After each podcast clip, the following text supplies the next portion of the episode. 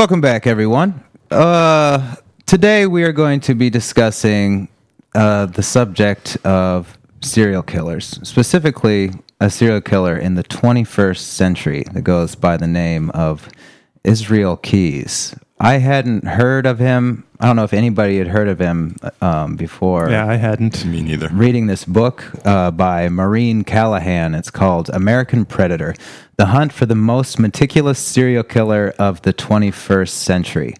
And watched uh, the two of you watched a documentary on this too, just to supplement, and because it's such a fascinating and really disturbing case of what sounds or what seems like seems to be a serial killer that was so meticulous that it was only due to just one like just a few tiny mistakes that he ended up getting caught. But mm-hmm. otherwise he covered the entire United States of America except Hawaii it seems like. But it seemed like he had basically traveled across most of the nation in order to commit crimes and to you know to commit you know to commit his own fetish sexual sadistic crimes Yeah, well, and the thing was that he was so, you know, meticulous, as she puts it, to the extent that no one was even aware that there was a serial killer on the loose.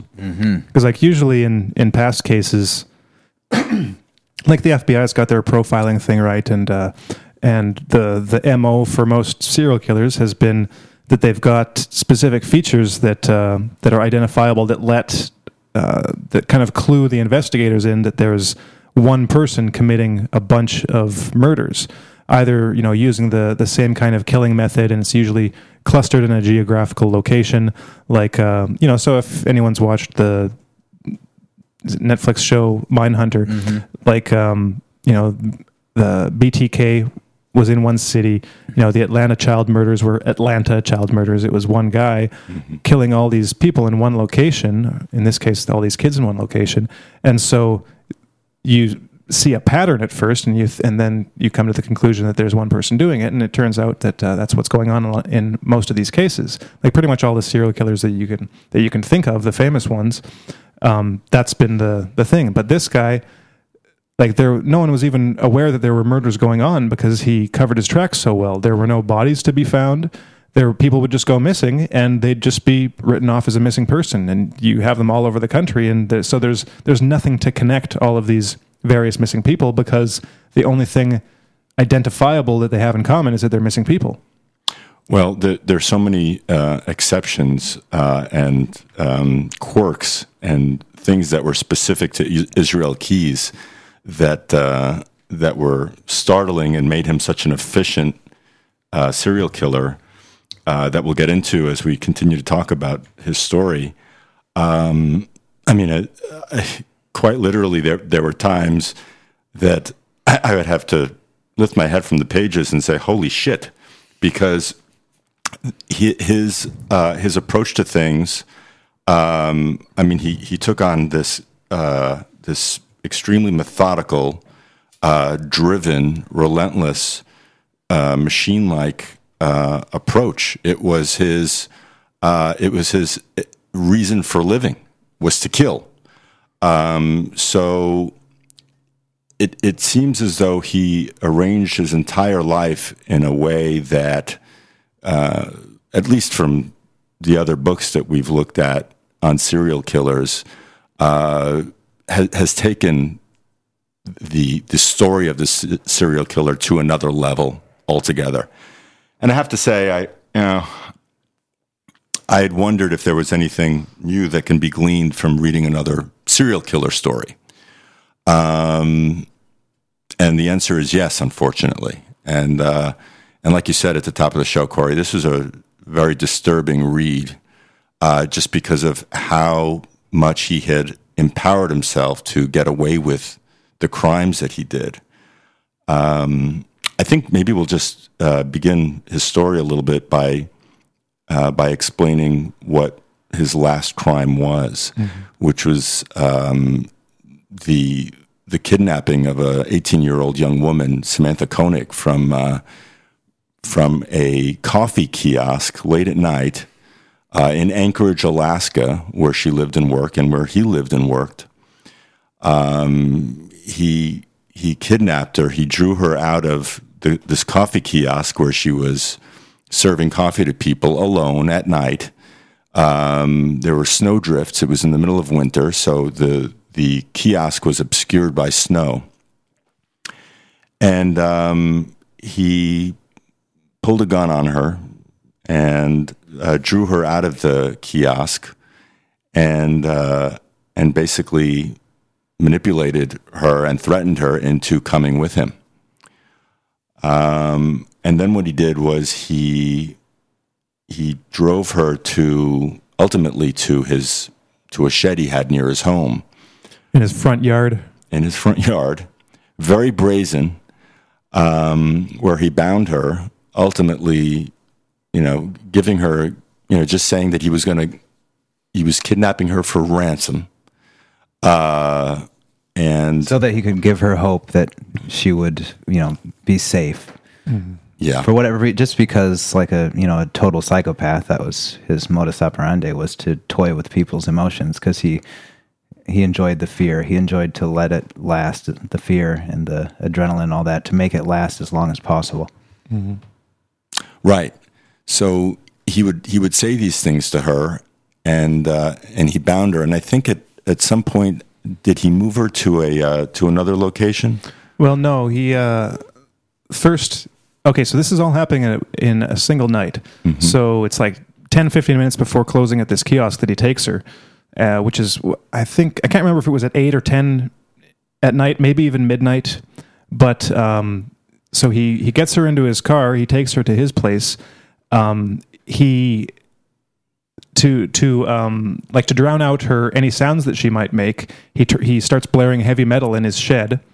Um, so he's blaring this music to to like so the neigh- neighbors won't hear anything. But then at some point that night, he uh, rapes and strangles her. And as he's, I- I'm pretty sure as he's killing her, he stabbed her like once in the back, and he said that that didn't seem to to kill her. And the the investigators interrogating him, you know, this is after he got caught, of course. Um, you know, thought that well, he did that not to kill her, but just to, you know, as a as a little bonus, he got a you know he got a kick out of it. He it turned him on essentially, and so he killed her there, and then wrapped up her body in that shed and um, like put her in a kind of like a, a plastic crate or something. And and that morning he was scheduled and had a ticket to leave on a cruise with his girlfriend and daughter. And so left her left the body in his shed in his front yard for two weeks. Uh, it was more than two weeks by the time he gets back, and then, um, then he, what ha- as he puts it, he he thawed out the body, um, hung her from like a, a hook in in the shed, and then proceeded to, um, well, again rape the the corpse of this woman, and then um, cut her up into pieces to get rid of the body. And so this is all happening in his front yard. And I'm pretty sure at some point in the book they say that uh, you know once the cops got the the, the CCTV footage from the kiosk where she was working, they could see what his truck was. So they were looking for this truck, which was just like the, the most common truck in Alaska, like a, a white, you know, just a white big truck. And like, uh, so he had the most common vehicle. And so they were looking around for these vehicles and they'd actually gone to his, like, driven by his place. And it was in like a, a, a relatively well to do neighborhood.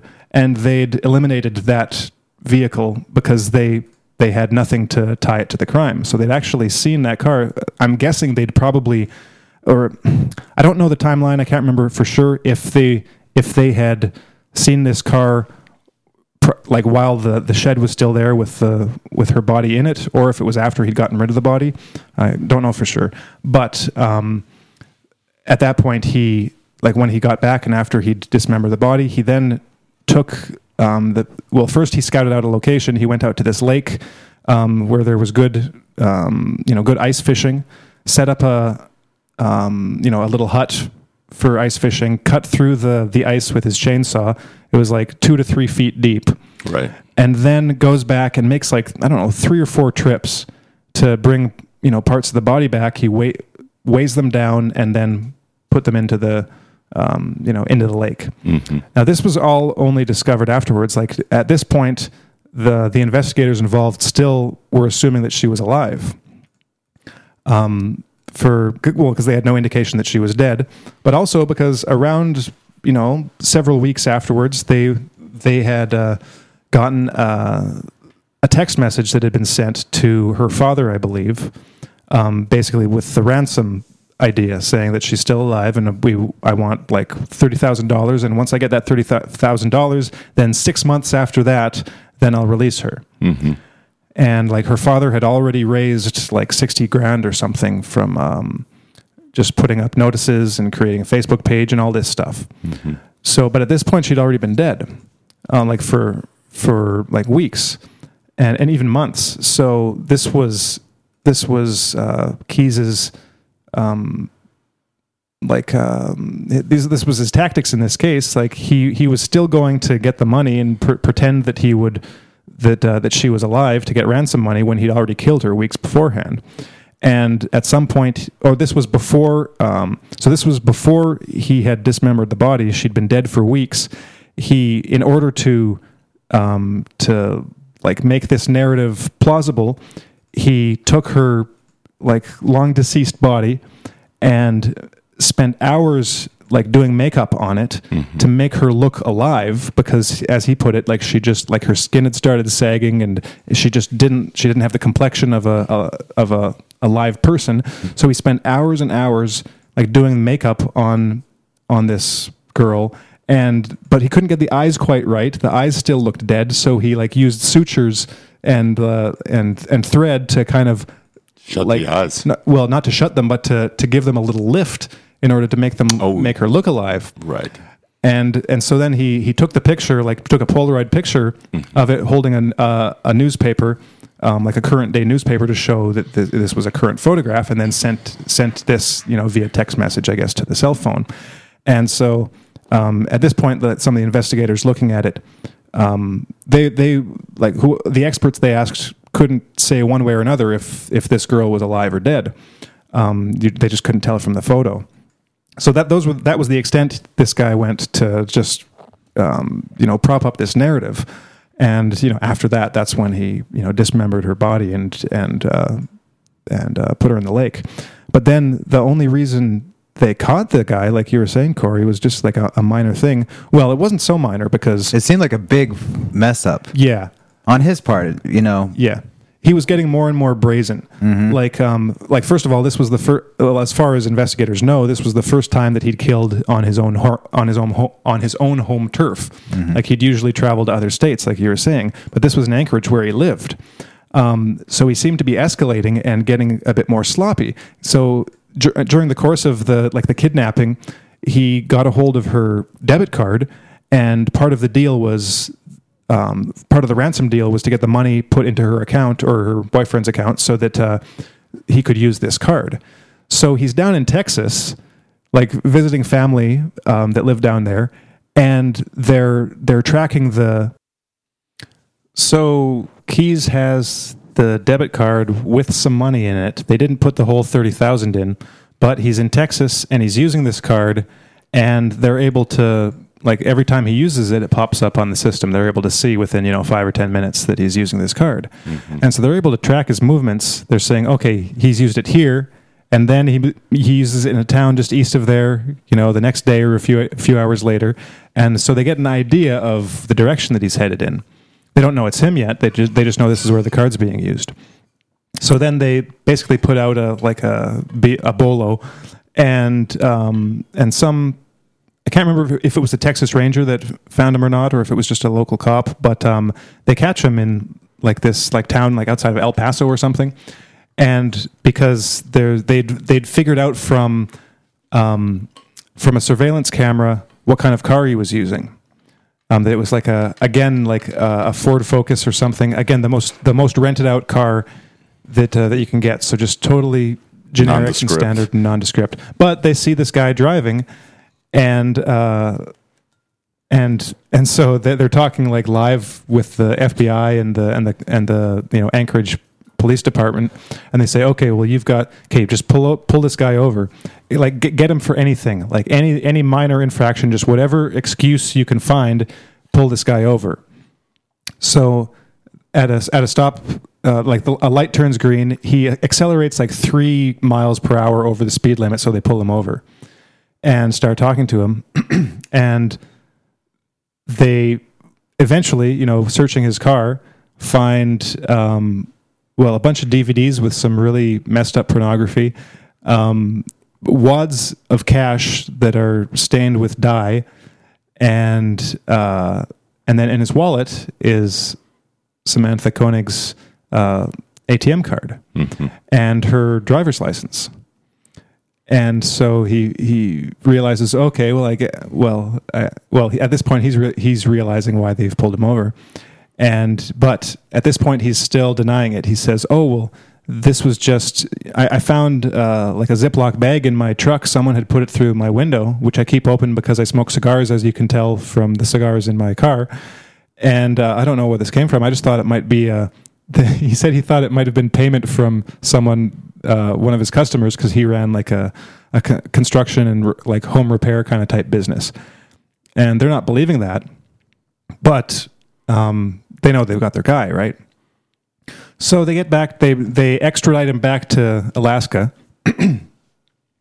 um, you know, based on the you know the the strong at least circumstantial evidence, and they're going to interrogate him. And at this point, this guy Kevin Feldis, who's the the like works for the U.S. Attorney's Office, he's like the lead prosecutor in the case.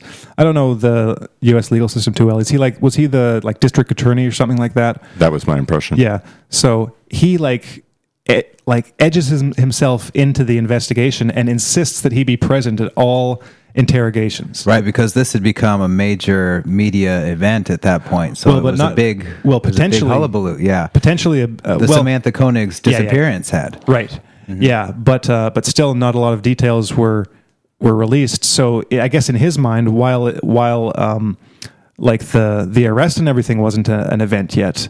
Yeah, like the the kidnapping was, and this would this was potentially like potentially the biggest kind of crime news story. So for whatever reason, like no one really knows, this Feldis guy just inserted himself in all of these inappropriate areas. Like it, he shouldn't have been involved in these interrogations. First of all, well, for a number of reasons that Callahan gets into in the book.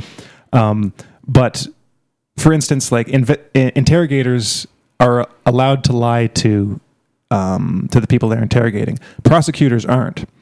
So th- that could potentially cause a conflict between you know what the cops say and what Feldis is saying, and also because he's going to be the prosecutor on the case, there are certain limits about what he can talk about and what he can't, and it's a very hairy situation where there's just all kinds of opportunities for things to go wrong that could get that can that could then potentially get the case thrown out because of like prosecute prosecutorial misconduct or something.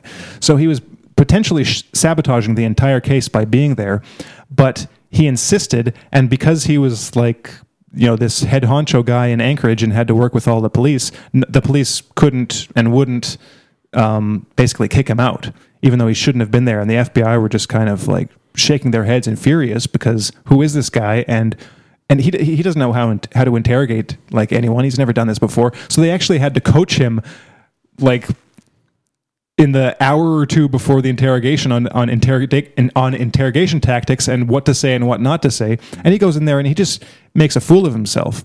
And uh, and Keyes is kind of just walking all over him. Keyes has no respect for him. Keyes actually had a rapport with the other guys, with like the the FBI and the APD people. But Feldis kind of just screwed everything up. But luckily, he didn't screw it up too much in that in uh, that initial interrogation because even like despite all of the like faux pas that he committed during the interrogation Keyes still had the impression that they knew more than they did mm-hmm. And this was the really stupid thing like it's um it was fortuitous and lucky lucky that it happened this way but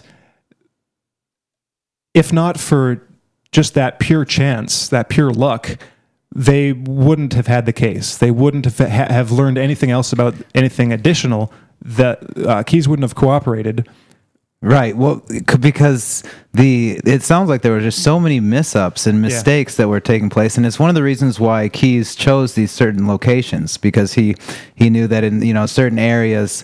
Uh, you know the police departments aren't equipped. They aren't equipped to deal with homicide with you know serial killers. They're just they and even in this case like the fbi agents and the people doing all the investigations while keyes is being brought into custody to try and figure out if he is the guy responsible for samantha koenig's disappearance um, you know like they they search his property and they search his shed but they search the wrong shed and so then when they're t- interrogating him, they tell him that they searched his shed, and then so then he does. That's when he spills the beans, and he's like, "Well, they they must have got they they've got me clearly because you know they've they found all of you know they said they had his computers and you know they had all this information, and he thought that they they knew that he had killed Samantha Koenig. So then he said, "Well, he then he just he confesses." Yeah.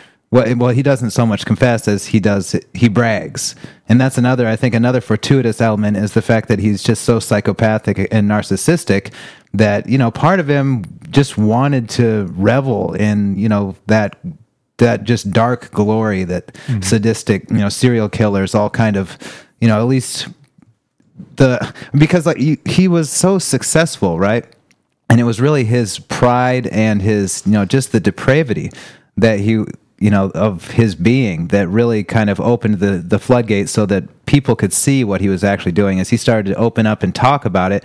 It's like almost like he, you know they didn't even have to prod, right? They just mm-hmm. always see in his shed and he's like, "Oh, okay, well, yeah, that's you know," and then he just said, "This is what I did to her." Yeah, but the the crazy thing about that interrogation was that they bring out the photographs. He's like, "Okay, well, show me the photographs, like of the shed and everything." So they show him the photographs, and then he's like, "No, no, that's the wrong shed." And they're like, "Oh, well, we must have. Oh, they must have got the wrong shed." And then he has this moment where he says something like, "Oh, well, I guess I didn't have to say all that, did I?" And then he kind of circles back and says, "Oh, well, you guys would have figured it out anyways, so I guess it's all right." You know, But they wouldn't have. exactly. But they wouldn't have. They never, and that's the scary part too, because in a lot of cold cases, I mean, it sounds like uh, the reasons a lot of cases go cold is because of that exact problem. It's just not a thorough investigation. You get people stepping on each other's toes. You get someone contaminating evidence, and then you can't use that evidence, or it's not reliable anymore. And then the case just goes cold because you can't do anything. You know, if he hadn't confessed at that point and he had stood his ground, they would have had, you know, maybe a kidnapping charge. I can't remember what the charge was that they had. I don't think they even had that because they didn't have her. They didn't have her body. They didn't know what happened to her. all they had was that he he had been using her ATM card. So basically, Yeah. they had like these fraudulent charges that he was using his card for. Mm-hmm. I mean, it, look, that's and that's not a lot of evidence. Like Right. that's not enough to tie to tie him to the actual murder. Mm-hmm. Well, it, it was it was a strong case, but there wasn't. It, but it was. But it was flimsy at the same time, right? Like each individual piece of evidence wasn't very strong. It wasn't Right. until he'd confessed that they that they knew what to look for, and Mm-hmm. then they managed to find the body because he told them where it was. But that like he he destroyed most of the original shed. They didn't even know the shed was there. As it, it's it's unclear if there were like any remains of that shed left. You get the on sometimes you get the impression that there was something there that they didn't actually see and didn't Yeah. investigate. Other times you get the impression from what he said that he destroyed the shed, but left behind maybe traces that uh, you know that um, that to, indicate that there was a shed there, and he was convinced that he'd left behind enough clues that they would have found the body, mm-hmm. but they had they had nothing, like we said. So they eventually find the body, and the only reason we actually know that he was a serial killer was because of the things he said in these interrogations after he after he knew that he'd been caught. Even though, so it's it, it's it all comes down to him sharing these these bits of information that we even know anything about this guy. Well, at, at some point, so he was driving around in Texas using uh, Samantha Koenig's ATM card. And uh, due to some really good investigative work and intuition, and like a network of, of the uh, Anchorage PD, the FBI in Anchorage, and people that knew people in Texas, and, and this really good networking, um, they were they were able to figure out that it was likely him who was driving uh, and using the ATM card in Texas. Now, in in the interrogation, something he says is he didn't know that he could be traced. Yeah. Uh, that the lo- that the very locations where he went to the ATMs to draw out the money could be traced. That that the that the cards would be that they could even find it. But then in a later interrogation for other crimes that he began to discuss peripherally, uh, he said, "Oh, I knew that." And and it's very interesting because he was very careful to take out the batteries of his cell phones wherever he went because he knew that there was a, a kind of a GPS tracking of location. So he he had thought about all kinds of considerations in committing these crimes. He had considered uh, DNA evidence. He considered uh, uh, how he was going to do things and and who who he would be seen by, and he had he had practiced these things. He had stalked people. He had imagined these various scenarios in his mind. So to to to later admit that he was aware that um, that an ATM card can be pinged from from where a withdrawal was uh, suggests that either a he was just getting sloppy, as we were saying before, uh, in the case of this particular crime, or there was some part of him that wanted to be caught. And you know, we, we've we've read about other cases like Ed Kemper, who was practically coming up to police officers and saying, "Look, I did it," and and the reason is that there was a, a, a kind of level of satisfaction or gloating, as you were saying, Corey, or or um, or adulation uh, or recognition of his of his criminal genius, uh, for lack of a better descriptor, uh, that he was looking for. Now, when when investigators went through his his house in Anchorage, they found a whole library of books on serial killers. So.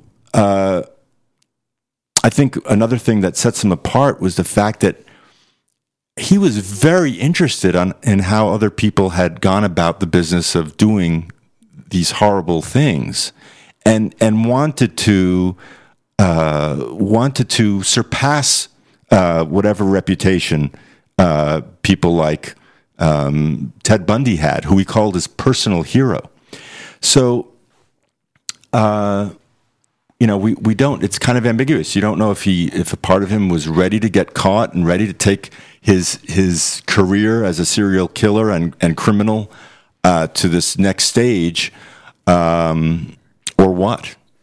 Another thing uh, that they found in his library, which I thought was interesting, were a couple books uh, or books by FBI profilers.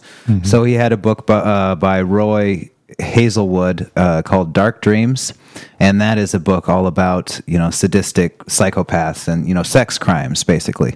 And then the other one was Mindhunter, which is you know like it's on Netflix right now the the the show, but this is you know a book about you know inside the Quantico's you know or inside the, Inside the behavioral elite serial crime unit. yeah, elite serial crime unit. So, you know, we, when you when you look at someone like Israel Keyes, it real I think it a really big lesson to take home is the fact that you know while you know the FBI or while law enforcement in general is studying serial killers to a certain degree uh, and studying psychopaths, you know, you can't ignore the fact that they're also studying you. And the information that you put out there is also going to be used in order to enhance their criminal techniques, which is what allowed Israel Keyes to get away with who knows. uh, We, we don't know how many murders. We've only discussed the one of Samantha Koenig, but he let drop a couple other murders. That, but he never he never confessed to all of the murders that he had done and he refused to.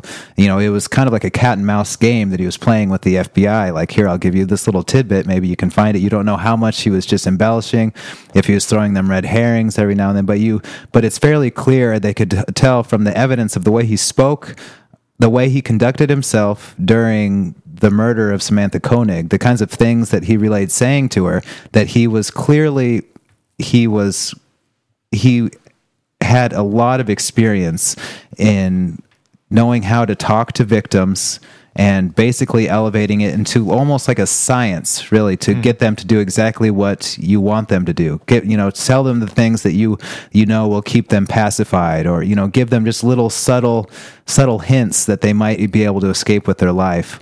Um, but the but yeah, just a very a very big takeaway is that um, he only got caught because he seemed like he wanted to get caught. Yeah. I mean, there is a whole sub, you know, genre, I don't know what you'd say, subcategory of serial killers out there who, like, for all the missing people that, you know, are actually his victims, you know, there are so many other missing people who are the victims of other individuals who behave in, you know, the same or similar sort of meticulous fashion. Well, uh, oh, there's so many different directions to go in on that. But, um, maybe one thing about the him getting sloppy and wanting to get caught. Callahan has, has this interesting passage in here talking about that. So, um, well, first he various times in these interrogations he would make these vague allusions to his grand plan, like or his grand plans, and he had all of these plans. Um, and they were never quite sure what these plans were, but he, he let drop a few details. But again, it was hard to know if these were actually his grand plans or if he had other plans or what he was really planning. But one was he wanted to start using churches. He thought it would be uh, like a good idea to use uh, like churches as staging grounds for some of these crimes. I'll get into the details of that later. But that's the, just the context for what she writes here. She says, But now he found himself conceiving of elaborate crimes, ones that would make the news, not just local, national. That was why the churches. A serial killer targeting churches would cause a nationwide panic. Keyes said his urge for infamy built over time. For years, he would only ever check media coverage of what he had done at airports or at libraries, public computers only. But as his crimes became more brazen, news lasting not days or weeks, but months or years, Keyes became frustrated. He wanted the world to know. In the history of monsters, he was a great. Um, Keyes said, I definitely got carried away with the publicity. And a bit later on, he says, um, I knew I was getting stupid, I guess, but I was still planning ahead.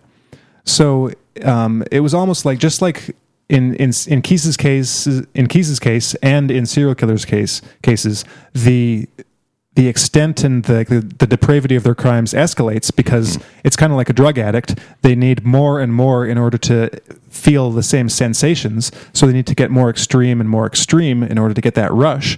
Same thing with the infamy. It's like, whereas previously he was fine with having no publicity and maybe just um, he would, like other serial killers, drive by the crime scene just to see what was going on. Like this couple that he killed um, a year before Samantha he he again he was on on, on a you know a trip somewhere I think it was in Vermont. Mm-hmm. And so he, tra- he was traveling between states and he'd killed them and then gone to do his business somewhere else. And then on his way home to the airport just drove by just to see what was going on and saw the police there. And that was enough for him just to see that the police were there and and he'd duped them essentially. They had no idea. And so that gave him a, a bit of a rush. And then but by the time of Samantha he was even going on to the Anchorage news websites and posting comments on under the articles using the name Israel, his real name, not his full name, but talking about like his theories and why he thinks that the they'll never catch whoever did this, and so he was getting more and more. Uh, he was inserting himself more and more into the public narrative. So it was it was like part of him did want did want to get caught, did want the infamy, the publicity, but then even that is contradicted by his his uh, his cat and mouse game with the police because he was telling the police he didn't want any publicity. He um, his condition was that um, he'd only tell them things if they kept it out of the news because he didn't want his daughter to find out and his and his family and all the people connected to him. So part of part of his deal was first of all he wanted the death penalty within a year. Um, he wanted them to kill him, and he didn't want big publicity and everyone to know about it because they make like they'd make stupid true crime documentaries about him. So it was this weird contradiction where he kind of wanted to get caught and wanted the publicity, but said he didn't and set everything up so that uh, so that he could try to to keep it out of the news, which he managed to do for a while. Like the the FBI was was kind of giving in to his demands because they needed and wanted the more information from him. Um, so it was just this weird, like confusing mess. But um, then on the subject of the books that he was reading, like another one that he had was uh, was uh, oh where is it a novel by Dean Koontz was yeah it? Dean Koontz Dark Dreams. So uh, Koontz's novel crystallized the Keyes's uh, thoughts and urges. The love of pain self self inflicted and imposed the ultimate pointlessness of human existence the disbelief in God or any other higher being the power and transcendent and transcendence that only taking torturing and killing people could provide. That this made him feel ironically like the god he didn't believe in uh, he was like a self-avowed atheist had grown up in like uh, with some mormon parents who were into all kinds of like they'd go from one kind of radical religious group to the other um, but he had gotten off religion at some point Harrison, could you read the rest of that paragraph? It's a great paragraph. um, well, that was maybe it's the next paragraph. Okay, so Koontz described his serial killer. Koontz described his serial killer thusly: He does not believe in reincarnation or in any of the standard practices of an afterlife that are sold by the world's great religions. But if he's if he is to undergo an uh, an apotheosis, it will be brought about by his own bold actions, not by divine grace. If he, in fact, becomes a god, the transformation will occur because he has already chosen to live like a god, without fear, without remorse, without limits, with all his senses fiercely sharpened. Is that the one? Yeah, that was the one. It, it made quite an impression on me, um, in the sense that it was it, it described his some element of of Keyes' psyche so well. I thought that he is. Uh, you know, I, I, I was trying to think of, of ways to describe what Keyes is or was, and um, you know, a, a, a void, a, a black hole, a puppet of of larger evil forces, if if they can be said to exist in the world. Um, eh, you know, psychopath is is part of the description for sure, and then uh, his his will to doing so much harm, to causing such great suffering uh, among so many, uh, for for destroying the lives of people and making their last moments alive as horrific and terrible an experience as as anyone can can have on this earth re- requires something of a um, a very close and essential connection to to evil on a on a spiritual level. Uh, so that, that's that's why I thought that that paragraph was so interesting and compelling because that that's that has to be a part of the story as well. I just wanted to get a little bit more into his history here because, um, you know, like you were saying, his parents uh, were first part of this. Um, part of this- Mormons They were Mormons, and then they joined a a Christian uh, militia that was anti-Semitic, that was based on white supremacy, and uh, and then they they joined another group called the Ark. And uh, his upbringing is very peculiar because his parents they had no creature comforts. They always lived off the grid. He had no birth certificate. Uh, he had um, no kind of government identification. Him and his nine siblings basically lived in tents. His father would uh, would build houses for people, but would keep all the family in tents. They made use of no medicine. Uh, Israel was uh, he was considered the kind of caretaker. This is a, an interesting paradox here. He took care of his younger siblings. He was the oldest child, um, and and everybody loved him. He was adored by his whole family. He took care of his mother, uh, but but during this this time of upbringing, where his father was largely absent, and they had this, you know, one version or another version of this, you know, kind of weird religious life. Um, Keyes was killing animals. He was robbing houses. He was uh, he, Starting know, fires. Starting fires. He was blowing shit up. He was making friends. Now this is a real weird weird one, folks. He made friends with two brothers when he was part of this kind of Christian community. One of the brothers later on went on to be a kind of an accomplice to Timothy McVeigh's um, Oklahoma bombing. Well, that was the accusation. He denied it, and they, you know, they never really pursued it. But that was the accusation. Yes, but it suggested to me that he was peripherally involved with that whole thing. And if if you've looked closely at Oklahoma City, uh, that bombing, not that we were not that we're going to get into that here today, everything about the the story as it was presented to us in the media stinks, in, including um, just how responsible Timothy McVeigh was for for what happened that day. In any case, a very strange coincidence. So you know, Keyes grew up with with all of this, uh, a strong independent streak. A he was very self reliant. He would build things. He would build boats. He would build houses. He'd blow them up, and uh, and then in his early twenties, he joined the military. I think in Washington, where you know there's this six foot three fellow with an incredible build, two hundred and thirty pounds of of pure muscle, as, as one of his fellow soldiers called him. Incredibly competent.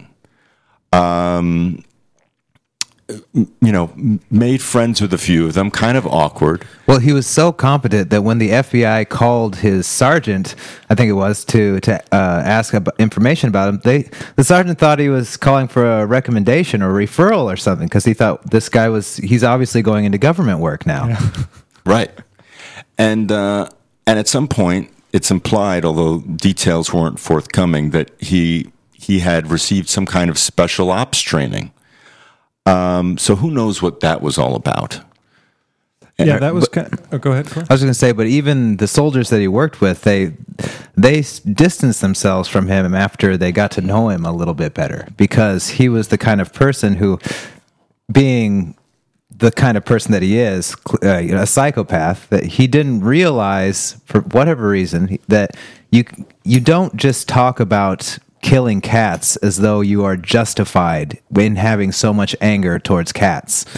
You know that yes. that's just something that normal. If you if you say that to somebody, somebody's going to look at you and think you're absolutely nuts. And so they people knew that there was just something screwed up, seriously screwed up with this guy that he's he you know just no problem talking about killing a cat when he was a kid because he was angry, just murdering the the dang thing. Yeah, and he had this one friend, like the one guy that he really got close to in the military, uh, this guy Perkins, and the FBI uh, interviewed him afterwards about Keyes.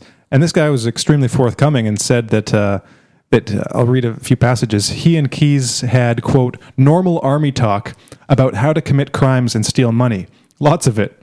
This would begin once Keyes got out of the military. So Keyes was telling him all his plans. Um, and Perkins said that Keyes talked about his plans to kidnap people and hold them for ransom on a mass scale. He wasn't convinced that Keyes was kidding, so he was thought he was totally serious. And um, uh, and then at the end, they ask uh, if they were surprised that he got caught for kidnapping and murder. And he says, I'm surprised he got caught. He was smarter than that. So he'd, he'd confided a lot in this, in this guy because he thought that he'd told um, the FBI that he felt a connection with this guy. He was the guy most like him. And this is what I want to get into more of, um, more of what Keyes revealed about his own psychology because there are several passages in the book that are just uh, kind of really eye opening mm-hmm. in in terms of. Uh, you know, if you're interested in psychopathy and psychology and uh, you know serial killer, serial killers in general, there's just he, he let he let a lot of interesting tidbits, you know, come out in these interrogations. So, um, like w- the first one was, I'm just going to read a few of these uh, because they're really interesting. So he's this is him talking about um, um, uh, kidnapping Samantha Koenig. He says um, he's describing things, and then he just says, you know, at some point, um, he says, "I wasn't scaring her at that point. I was trying, you know, to seem like a normal person." So, so right there, he knows that he's not normal. That that putting that acting like an, a normal person is an act that he puts on. At some other point, he says, "Oh, at this point, I was still being nice." So, being nice was a strategy for him, and this is something that um, I can't remember which book it was in. It, might have been in um, the the FBI profile profiler book, "Who Fights Monsters," or whichever one it, it was. Um, I think that was the one where they said or it might have even been um, um, character disturbance, the George K. Simon one, where he's saying that never trust someone who's nice because like nice nice is just um, nice is essentially what.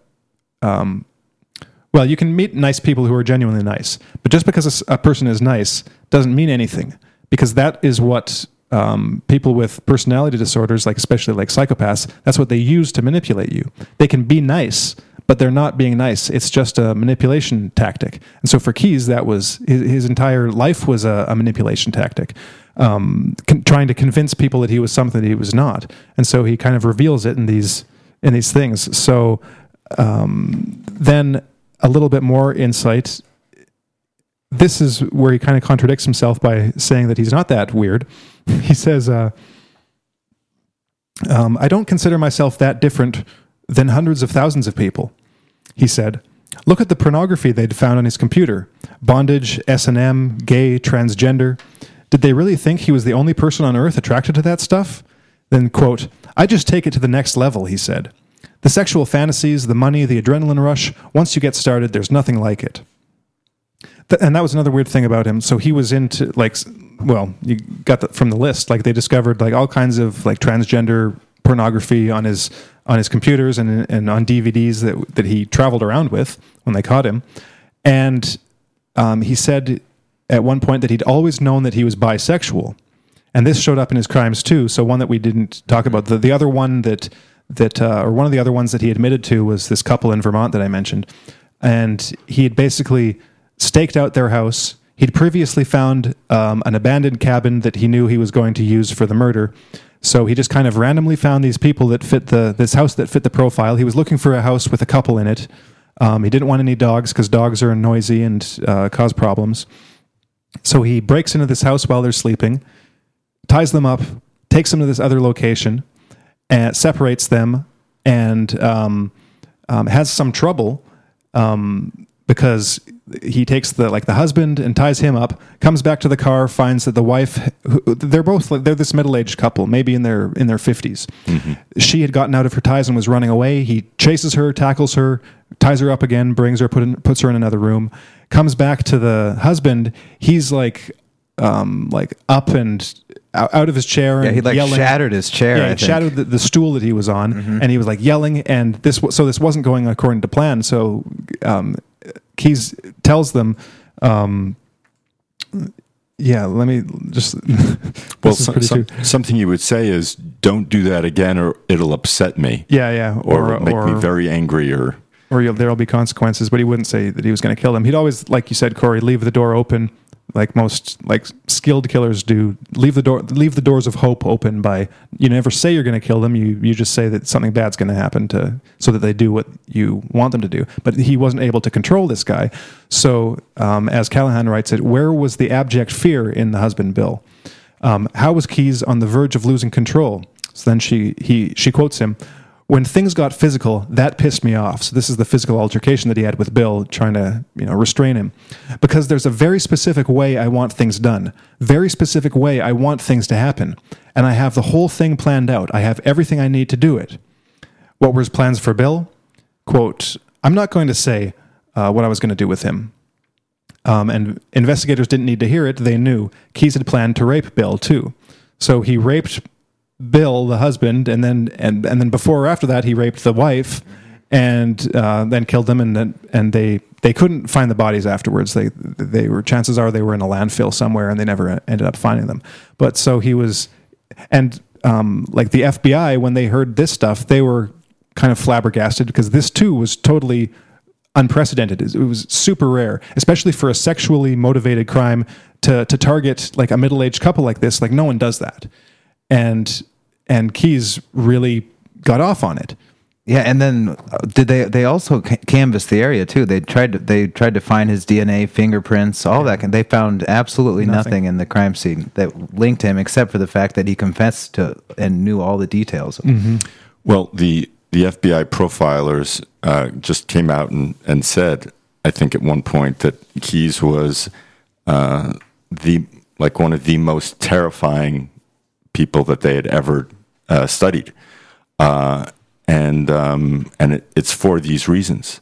And it had also come out that he, uh, what Keyes would do was was create what he called these kill kits, which which was just this kind of collection of of items like Drano gloves, um, Guns. rope, guns, various paraphernalia that that would be useful to him when he you know when he would kill people, and he had them all over the country, buried in various places. And uh, there's enough information to suggest that he would go back to some of these places, make use of it in, in those locations. So one of the things that, that one of the FBI agents would do was she would identify where he where they knew he was when when he traveled at various times and then they would connect missing persons reports to these areas at those times to see if they can make a connection between Keyes and you know who else he might have killed which is a, another facet to this book that that there were I think 8 or 11 murders that were discussed in interrogations, but there's the suggestion that there may have probably been many, many more.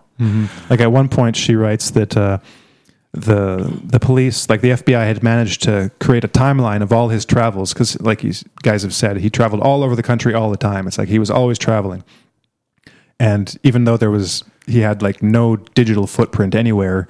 He paid cash for everything, but they managed to find his flights and find out where he was at various loca- at various times. But then they'd have to, um, because they knew how he operated, how he'd fly into one place, drive to another, and drive um, large distances to across several state lines, commit a crime, then drive back.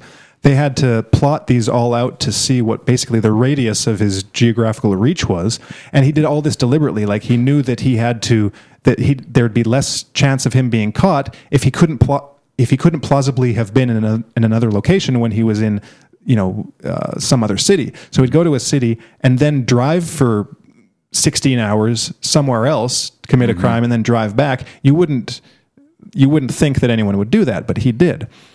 And um, yeah, I forgot what I was going to say after that, but uh, Well, it, it just, um, so this is kind of connected to it peripherally. There's um, a moment when he's being, I guess, arraigned or, or brought to court for the first time.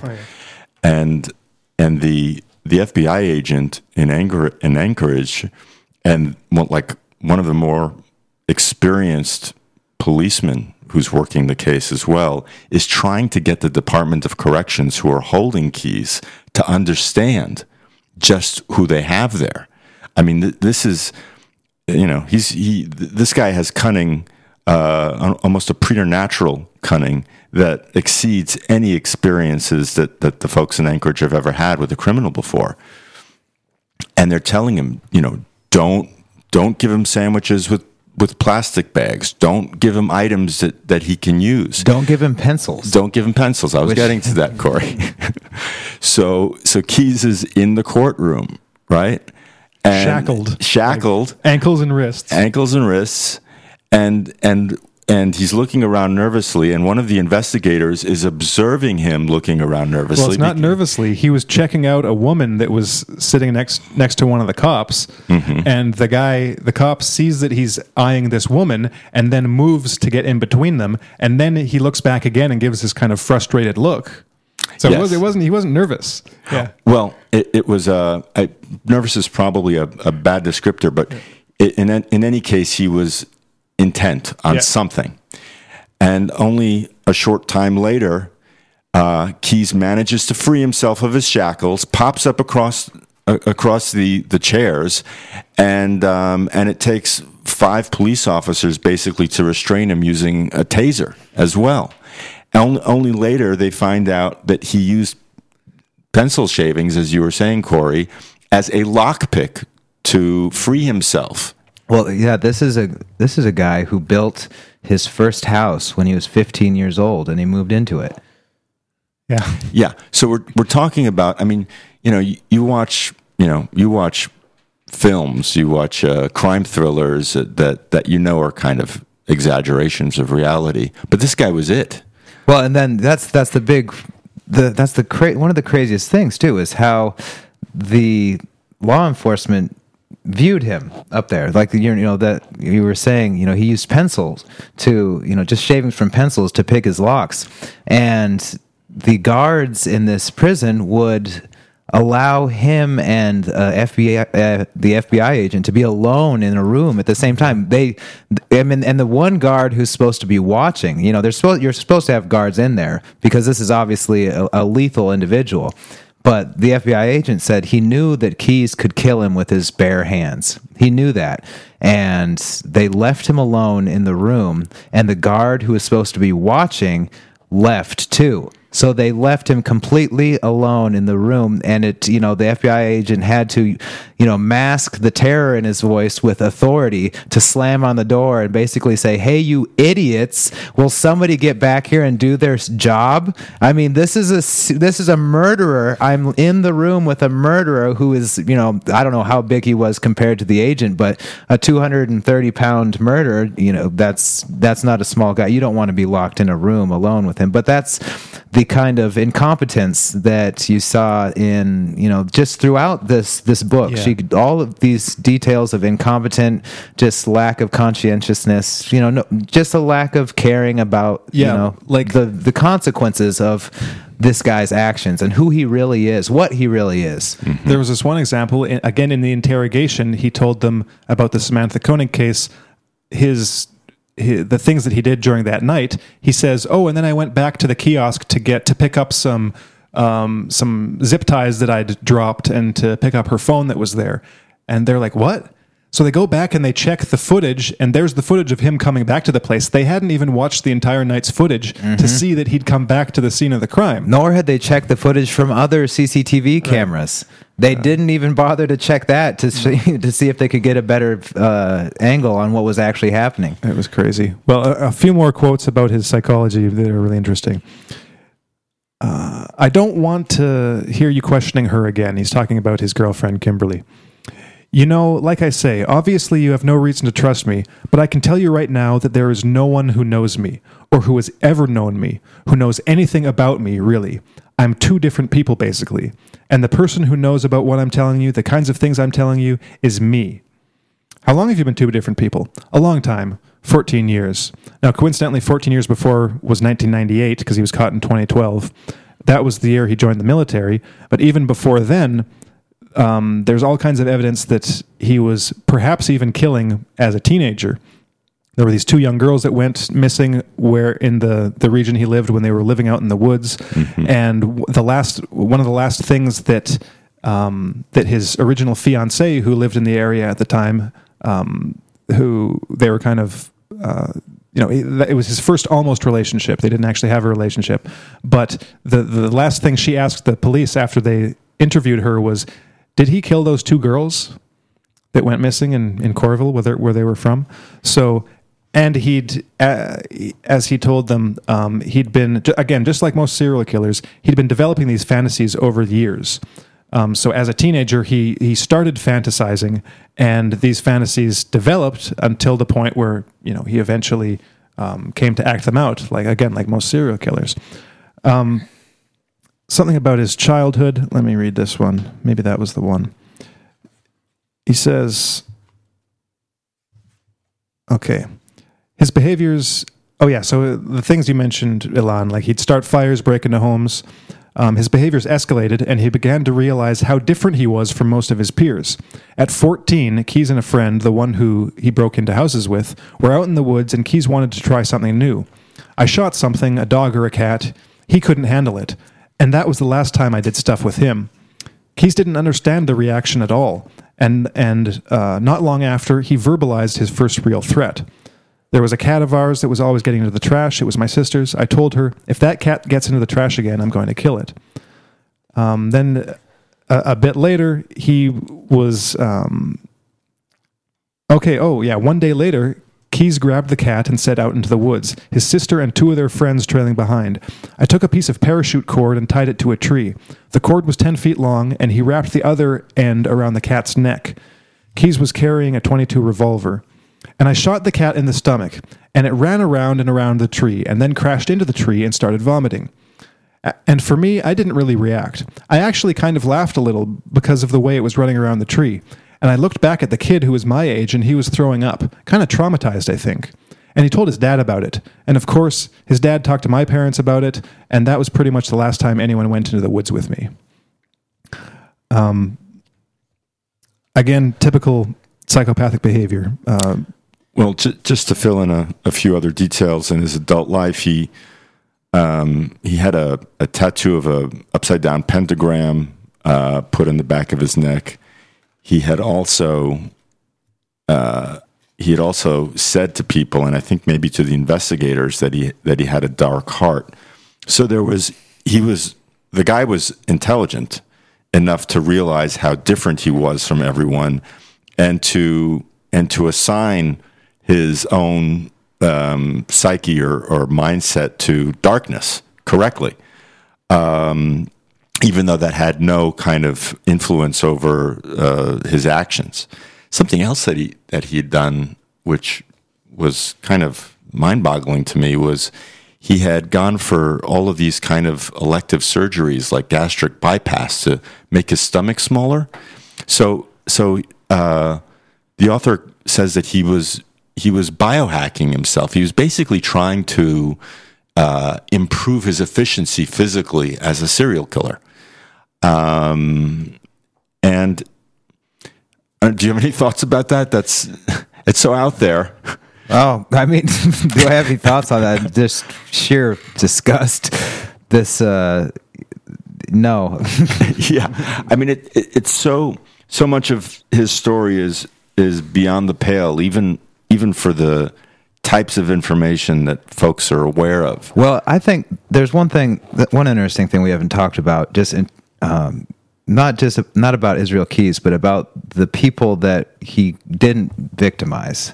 Um, and it sounded like he had a lot of problems in Texas because of their, you know, the Yeah. everything is bigger in Texas attitude, where he was canvassing, where he was, you know, I don't know if that's the right word, but he was outside of a bank, basically waiting to to rob it, just you know, sizing it up, and one person just walked right up to him and said, "What the hell are you doing here?" Yeah. You know.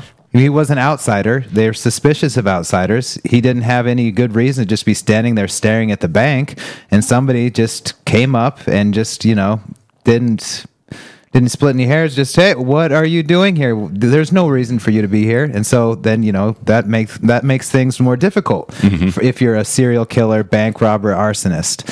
Um, another thing was that so many people had guns, you know, and they you combine that attitude with guns, and it, you make it very dangerous uh, for someone like Israel Keyes, even someone as you know strong and and lethal and cunning as him.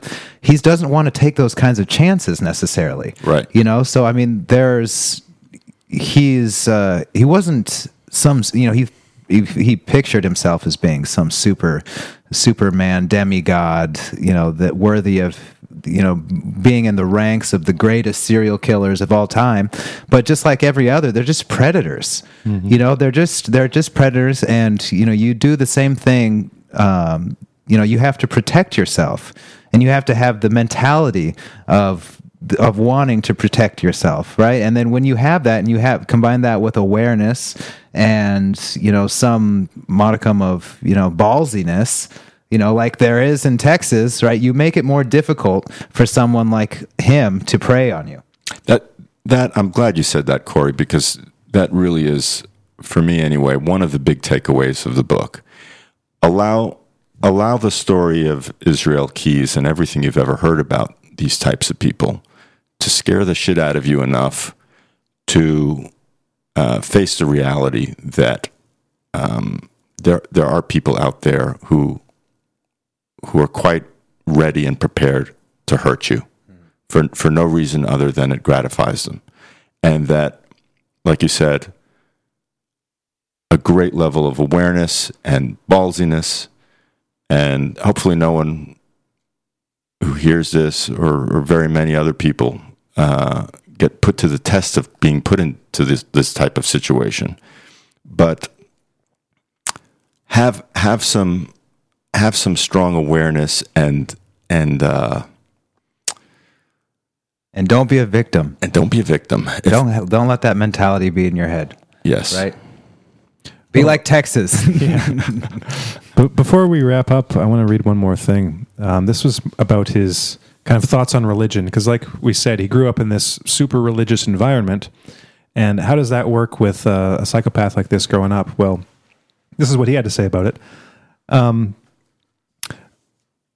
so he's talking about his brandings. So he had like a, an upside down cross on his chest and an up, upside down pentagram on the back of his neck. And he said at first uh, these represented his re- his rejection of God and his interest in Satanism. Initially, Keyes thought there had to be a higher reason he was like this. Why it was he liked hurting animals and people and never felt guilt or even shame. Ultimately, that logic didn't hold because Keyes realized he couldn't believe in the devil without believing in God. Evil was something else entirely. He said, At first, I was pretty conflicted about it, but that was all because of the way I had been raised and stuff. And I grew up with good people. I was never. Everybody's nice to each other and everything's all sunshine and roses, and uh, so that's why it was disturbing to me. Because it seemed like for a long time I was. I thought everybody else was faking it, and everybody was like me, and they just didn't act like it. Or I figured I was a demon child or whatever. I don't know. So he has these kind of weird thoughts. He's trying to make sense of himself at a young age. He knows that he's different. He's realized that he's different. He, at first, this was very common, uh, like psychopathic projection, thinking that everyone's like that and they just act in these strange ways. But then realizing later on that no, they're, they're actually, there's something different about these normal people. I'm different. And that often you know, because psychopaths are so egocentric, that means, oh, well, that must mean I'm great. I'm better than them. There's something about me that's uh, superior.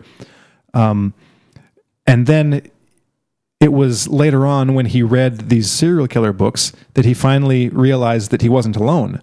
He's like, oh, well, that's what I am. I'm like that.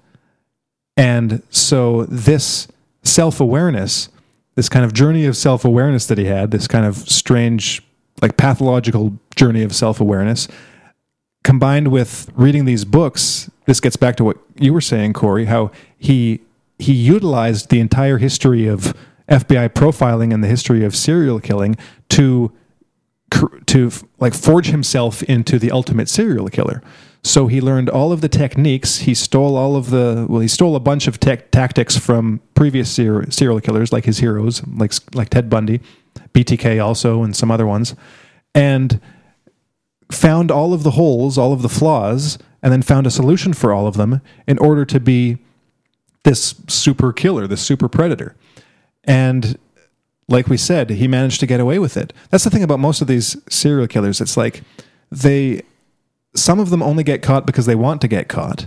But if you think about it, the only way you can be a serial killer is if you are pretty good at what you do. In order to be in order to be able to do this multiple times. Like the Golden State Killer only got caught last year, mm-hmm. and um, and so a lot of these guys will be able to to kill dozens of people, mm-hmm. and who knows how many. Like just to just on the numbers, because uh, you mentioned a few things, Elan. Like no one knows um, that like he's Keyes is definitively tied to something like four people some of the like the FBI, the lead FBI investigator Payne, he thinks that there was 11 because when because uh, they'd for two reasons during an invest during an interrogation he'd said that he told them a number. He said, "Oh, less than a dozen."